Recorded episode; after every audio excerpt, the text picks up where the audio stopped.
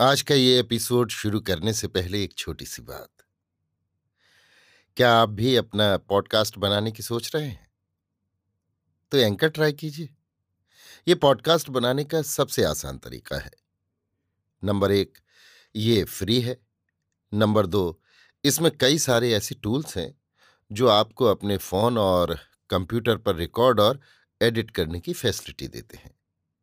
Number तीन आप अपने पॉडकास्ट को डिस्ट्रीब्यूट भी कर सकते हैं, जिससे इसे स्पॉटिफाई और दूसरे प्लेटफॉर्म पर सुना जा सके।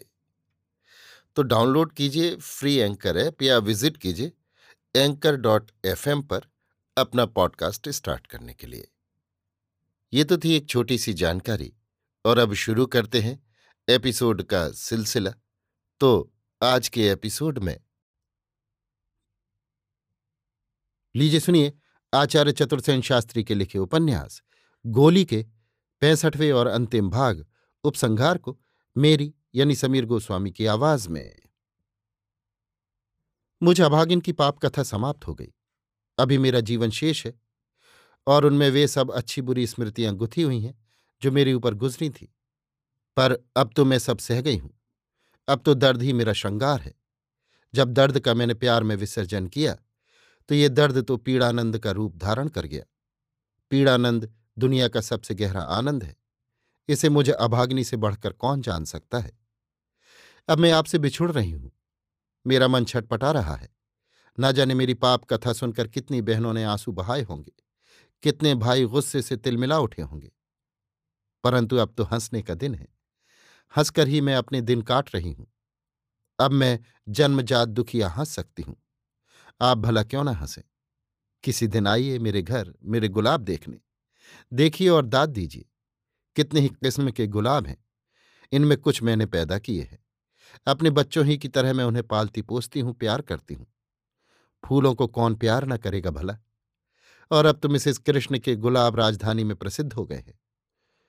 मैंने बताया ना कि इन फूलों के कारण राजधानी के अनेक गणमान्य महापुरुषों से मेरा सौहार्द्र स्थापित हो गया है। वे मेरे फूलों की बहार का आनंद लेने आते ही रहते हैं। पर लाल गुलाब मैं किसी को देती नहीं। आपको भी नहीं दूँगी।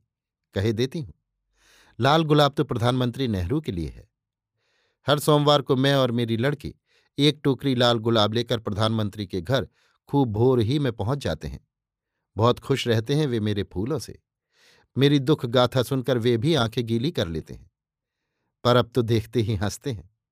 और जब मेरी बेटी एक लाल फूल अपने हाथ से उनकी शेरवानी में लगा देती है तो वे उसकी ठोड़ी पकड़कर उसका दुलार करते हैं। क्या कहूँ?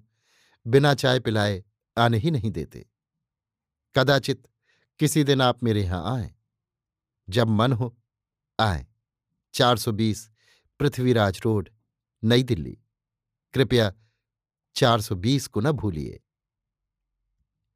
अभी आप सुन रहे थे आचार्य चतुर्सेन शास्त्री के लिखे उपन्यास, गोली के पैंसठवें और अंतिम भाग उपसंहार को मेरी यानी समीर गोस्वामी की आवाज़ में।